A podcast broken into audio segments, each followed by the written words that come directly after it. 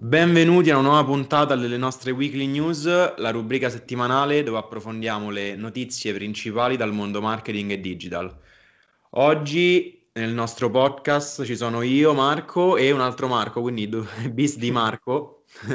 Due marchi. Esatto, a presentare le notizie. Tra l'altro Marco Mei, appunto, che mi fa compagnia oggi, è il presentatore delle nostre e dei nostri social talks, che è la rubrica su Instagram nella quale approfondiamo in live eh, la cultura digitale sui social tramite professionisti del settore. E questo mercoledì, tra l'altro, intervisteremo Paolo Iabichino, insomma, chi, chi, è appassionato del settore sicuramente lo conosce. Ciao ragazze e ragazzi, eh, sono Marco, come già mi ha introdotto Marco Norato, e sono contento di essere qui per il podcast di Marketing Espresso. Io lo seguo ovviamente da, da sempre, dal primo, dalla prima puntata e lo trovo estremamente utile e questa volta sono da, da, protagonista insieme a Marco. Bene, bene, bene. Infatti, bando alle ciance, le presentazioni sì. le abbiamo fatte, partiamo mm-hmm. subito. La prima notizia di questa settimana di cui ci piace parlare in realtà è una doppia notizia in una. Eh, sempre sugli aggiornamenti di Instagram che in realtà sono arrivati la scorsa settimana, ma di cui parliamo in questa e andiamo a dare qualche consiglio utile. Instagram, infatti, la scorsa settimana ha rilasciato la funzione guide finalmente per tutti. All'inizio a maggio, in realtà, era, era stata rilasciata solamente a dei creator selezionati e inoltre ha spostato la tab shop. In che senso? Gli ha dato molto più risalto. Infatti, la maggior parte di voi vedrà che nel menu Instagram principale in basso eh, vedrà appunto quella borsa dello shopping che prima non c'era. Cliccando avremo solamente tutta una serie di prodotti, quella è la tab shop. Cosa possiamo trarre da questi due aggiornamenti? Allora, eh, la, mm-hmm. la funzionalità guide sicuramente a mio parere è una delle più utili, eh, delle più utili dell'ultimo anno, nel senso che eh, attraverso questa funzionalità riusciamo a raggruppare eh, contenuti utili, quindi a creare proprio delle vere e proprie guide di contenuti, come abbiamo fatto per esempio in Unimarketing Espresso, oppure riusciamo a raggruppare altri due tipi di contenuti, i luoghi, quindi magari se ci piace viaggiare o siamo un travel blogger possiamo inserire tutti i vari luoghi consigliati di ogni città dove siamo stati, oppure raggruppare i prodotti nostri o altrui. Quindi in questo caso possiamo consigliare, non lo so, dei regali di Natale, adesso che siamo appunto nel periodo sì, natalizio e così mm-hmm. via.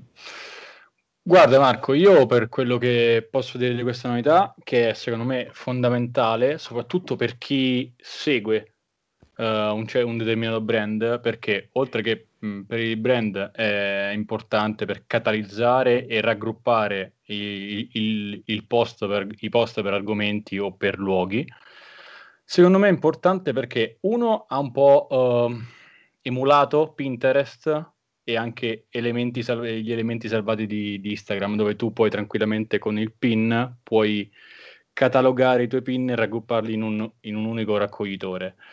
E quello che penso è ancora più importante è come la, lo shop pian piano con gli anni sta sempre diventando più importante ed ecco perché c'è l'esigenza di Instagram di metterlo, di spostarlo e metterlo nella tab diciamo principale. Sì, no, ma poi tra l'altro ti dico, eh, molti sono lamentati sul fatto che questa Tab Shop rappresenta un po' la spinta di Instagram al fatto di diventare un social molto commerciale, comunque spinto certo, e-commerce.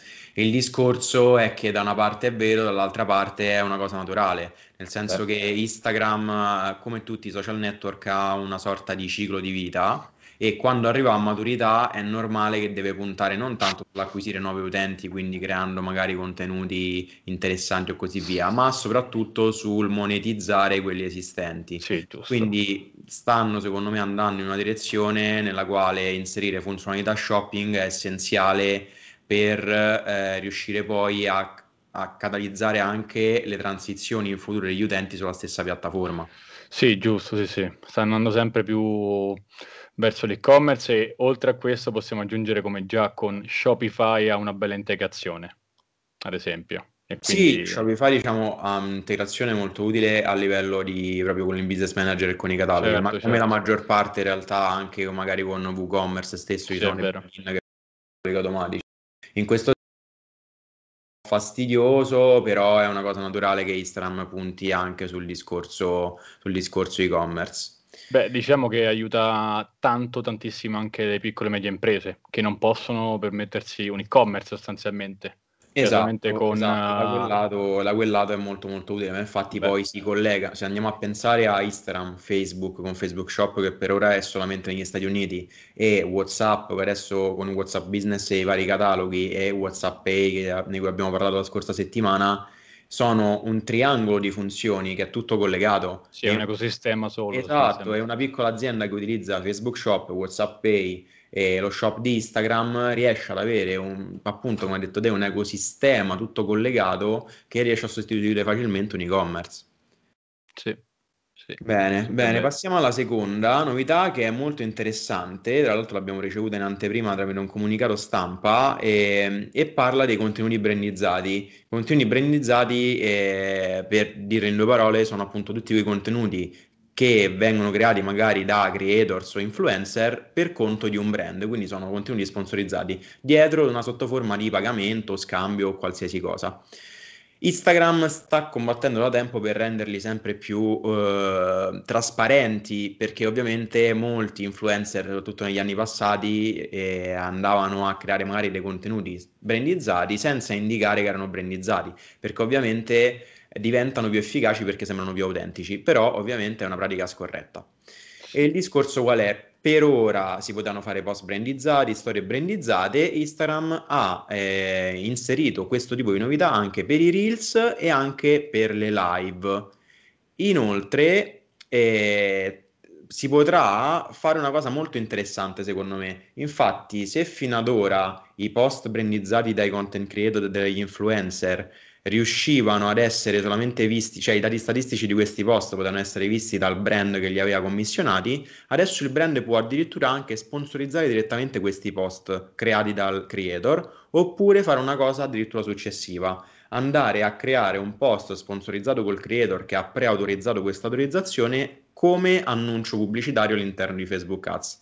Quindi vediamo che questa integrazione è in continua evoluzione, è sempre più trasparente e anche funzionale per i brand stessi. Beh sì, in questo caso uh, un'altra tendenza oltre all'e-commerce vediamo come vuole dare più trasparenza a tutto quello che riguarda le ads e le sponsorizzazioni e allo stesso tempo creare più collaborazione tra brand e creators in questo caso ecco stiamo andando sulla strada su una bella strada perché dà possibilità ai creators di monetizzare o di anche di promuovere tutte le loro creazioni con i post e allo stesso tempo essere un pochino più trasparente, ciò che, man- che manca sostanzialmente. Esatto, farlo in modo trasparente e quindi tenere in considerazione anche l'utente finale, che poi sì, è giusto. la parte lesa in questo, in questo trio. Vero giusto. Bene, l'altra notizia riguarda ancora Facebook, che è appunto un vulcano di, di novità come sempre, e riguarda eh, il, tool che si chiama Rights Manager. Rights Manager cos'è? Ne abbiamo parlato in realtà qualche mese fa. È il tool che permette eh, la tutela delle proprie opere, quindi in questo caso contenuti originali, sulle piattaforme. Cosa fa? Riusciamo attraverso, mh, utilizzando le funzioni di Facebook e l'algoritmo di Facebook andare a riconoscere tutte quelle condivisioni e quelle violazioni di copyright dei nostri contenuti all'interno di Facebook e Instagram. Ovviamente come possiamo accedere a questo tool? Per ora venivano, eh, cioè questo tool veniva rilasciato solamente ai creator che eh, avevano molto seguito e postavano tanti contenuti, quindi mm-hmm. non c'era modo di accedere eh, liberamente a questo tool che è all'interno tra di Creator Studio. Invece adesso l'hanno reso più disponibile non a tutti, ma hanno reso disponibile eh, a tutti eh, la possibilità di fare application. Quindi si potrà fare application, chiedere il motivo per cui c'è bisogno di rights manager e il team di, di Facebook e Instagram andrà, andrà, ovviamente ad analizzare la richiesta e potrà decidere appunto se rilasciarlo a chi, a chi l'ha fatto oppure no. Beh, questa qui secondo me anche è molto importante perché parliamo del copyright, parliamo di come anche nella situazione attuale, nella società attuale, nei social media, non c'è sempre stato questo problema, è sempre stato un fardello il copyright sostanzialmente e anche qui si stanno provando, non so se riusciranno, ma mi, mi sembra un ottimo strumento per dare poi in avanti più tutela al consumatore e anche chi ha il brand sostanzialmente. Sì, ma tra l'altro è un problemone, cioè nel sì, senso grosso il discorso de- del copyright su Facebook e Instagram è un problemone perché continuamente vengono condivisi i post da una piattaforma all'altra senza assolutamente citare, dai, senza citare appunto le fonti, tagliando i loghi e così via. Quindi avere un sistema automatico che riconosce fondamentalmente quando c'è stata una violazione e poter andare quindi a tutelare i propri diritti, anche la propria, il proprio diritto di monetizzazione è, è sorprendentemente utile eh, sì, sì. per chi ci lavora. Quarta notizia, sempre in ambito Facebook, eh, poi giuriamo che la quinta non è, non è riguardo Facebook, e, e sta annunciando, dopo che la settimana scorsa appunto ha annunciato su WhatsApp i messaggi cosiddetti effimeri, quindi a tempo, annuncia anche su Facebook e Instagram, quindi su Messenger e nei direct, eh, i messaggi in vanish mode, quindi a tempo. Eh, semplicemente sono appunto messaggi a tempo, sono messaggi eh, che dopo un tot di tempo si autodistruggono. Non è una novità perché esistono ormai da anni e anni, guardiamo Snapchat ad esempio, però è interessante capire come e perché eh, cioè, queste piattaforme stanno lanciando questa funzionalità, stanno anzi rilanciando questa funzionalità proprio in questo periodo. Tutta insieme eh, io ci ho riflettuto un po', la cosa che mi è venuta in mente è il fatto che sicuramente, visto che siamo in piena epidemia globale, le persone stanno di più sui social e soprattutto parlano di più tramite i social. Quindi hanno visto un incremento, secondo me, del, dei messaggi mm-hmm. e sicuramente stanno implementando le funzionalità relative appunto alla messaggistica proprio per questo motivo e per rendere l'esperienza utente ancora più ricca. Sì, io diremo, anzi, io direi sinceramente che finalmente ha annunciato, cioè ha implementato questa funzionalità dei messaggi perché, come già hai detto tu, prima ce l'hanno tutti, quasi tutti ormai i social hanno questo, la, diciamo, i messaggi a tempo e poi eh, è utile, cioè secondo me è una funzione molto molto utile anche per evitare errori, sì, se uno vuole mettere in questo senso evitare errori o allo stesso tempo può tranquillamente eh, far sì che una determinata persona focalizzi l'attenzione per quel, per quel messaggio in quel determinato tempo e basta. Sì, guarda, secondo me più errori, secondo me molto anche per tutela della privacy. Eh, anche è vero, è vero, sì, fondamentalmente giusto. per chi ah. magari appunto non scambia, non scambia materiale propriamente propriamente ah, diciamo, gi- giusto, e non ci ho pensato, scusami, ma non ci ho veramente pensato a questa sì, cosa. Sì, sì, secondo me è anche molto relativo a questo, calcolando poi appunto che adesso siamo in epidemia forzata, secondo me c'è stato anche un ampliamento molto grosso di questi tipi di messaggi. Sì, esatto, quindi secondo me l'hanno anche implementato per questo. Finalmente. Bene, bene, bene. Passiamo all'ultima notizia che è interessante, riguarda YouTube. YouTube abbiamo visto come la settimana scorsa eh, stia appunto implementando funzioni per YouTube Music e proprio in questo senso eh, adesso ha annunciato che vuole puntare e vuole inserire nuovi tipi di advertising all'interno di YouTube, questa volta solamente audio, quindi il formato di questi advertising sarà solamente audio. Perché? Cioè, nonostante YouTube sia una, una piattaforma video, sono tantissimi gli utenti che la utilizzano solamente nel formato audio. È proprio per andare a prendere tutti questi utenti che stanno pensando di inserire un tipo di ADV solamente in formato audio quindi andrà a prendere poi tutti quegli utenti che utilizzano YouTube Music che sono più di, mi sembra, 70, sono di, circa 77 milioni di utenti attivi già solamente nel, nel 2019.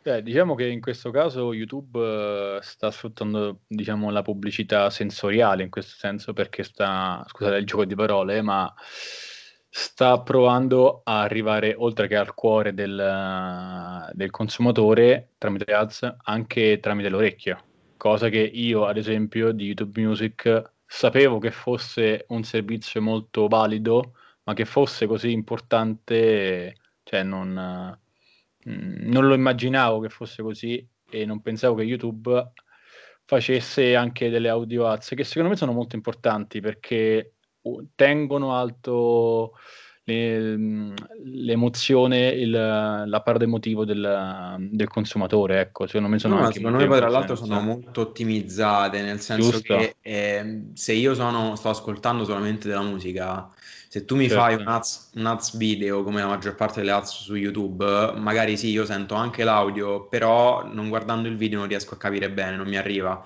Invece certo. se la certo. faccio ottimizzata solamente per l'audio, ovviamente tutti quegli utenti che la utilizzano solo tramite audio YouTube eh, potranno, avere, potranno recepire il messaggio in modo molto più semplice e diretto e ovviamente quindi ci saranno, secondo me, di conseguenza, insieme a questa DV anche eh, formati di targetizzazione dell'utente specifici, quindi sì, si potranno sì. dire ok io voglio targetizzare solamente le persone che stanno per esempio ascoltando YouTube Music, che stanno dando YouTube Music, come per esempio se io adesso faccio un formato storia posso le persone che utilizzano le stories, quindi andare solamente a far vedere quel formato solamente nelle stories e non anche eh, nel feed o così via.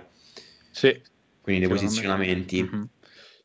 Infine, infine parliamo di una notizia bonus di cui non abbiamo parlato nelle news, ma che inseriamo qui nel podcast, che riguarda proprio i podcast su Spotify. Infatti è una funzione molto semplice che è stata aggiunta proprio in questi giorni e già la trovate. E, e, c'è la possibilità di inserire non più solamente i podcast in generale ai preferiti, ma anche i singoli episodi, che è una funzionalità che prima non c'era. Quindi ora, se per esempio perdete nostra una nostra puntata delle weekly news, potete aggiungerla tranquillamente ai vostri episodi, così si chiama diciamo, la rubrica automatica che viene creata dopo che aggiungete a Spotify un episodio del podcast e ascoltarla successivamente, la ritrovate tranquillamente in quella raccolta. Sì, guarda, in questo caso Spotify eh, ha solamente, ris- cioè, mh, ha solamente risposto a un'esigenza che è importante secondo me da parte del... Ad esempio, anch'io sono sono uno, un, uno, un appassionato di Spotify, cioè lo utilizzo sempre, sono un fruitore di, di, Spotify da più di tre anni e secondo me è molto comodo. E questa funzionalità secondo me era quello che, che mancava perché ad esempio io ogni volta che dovevo registrare allo stesso tempo uh, salvare il podcast sostanzialmente me lo faceva di tutti gli episodi, in questo caso no, Esatto, no, infatti la, la cosa figa è proprio questa, è proprio questa, tra l'altro Spotify si dimostra come sempre un'azienda iper attenta ai trend del consumatore e all'ascolto Ascolto, dell'utente sì, e delle sue esigenze. Bene, ci siamo allungati anche un po' troppo rispetto al solito, però secondo me ne è valsa la pena. Quindi eh, ci salutiamo perché questa puntata anche è terminata. Come sempre, se avete feedback, scriveteci sui nostri canali oppure condividete il podcast, insomma, le vostre stories o dovunque volete taggandoci, ci fa veramente molto piacere. E noi vi salutiamo e ci sentiamo al prossimo episodio. Ciao ragazzi.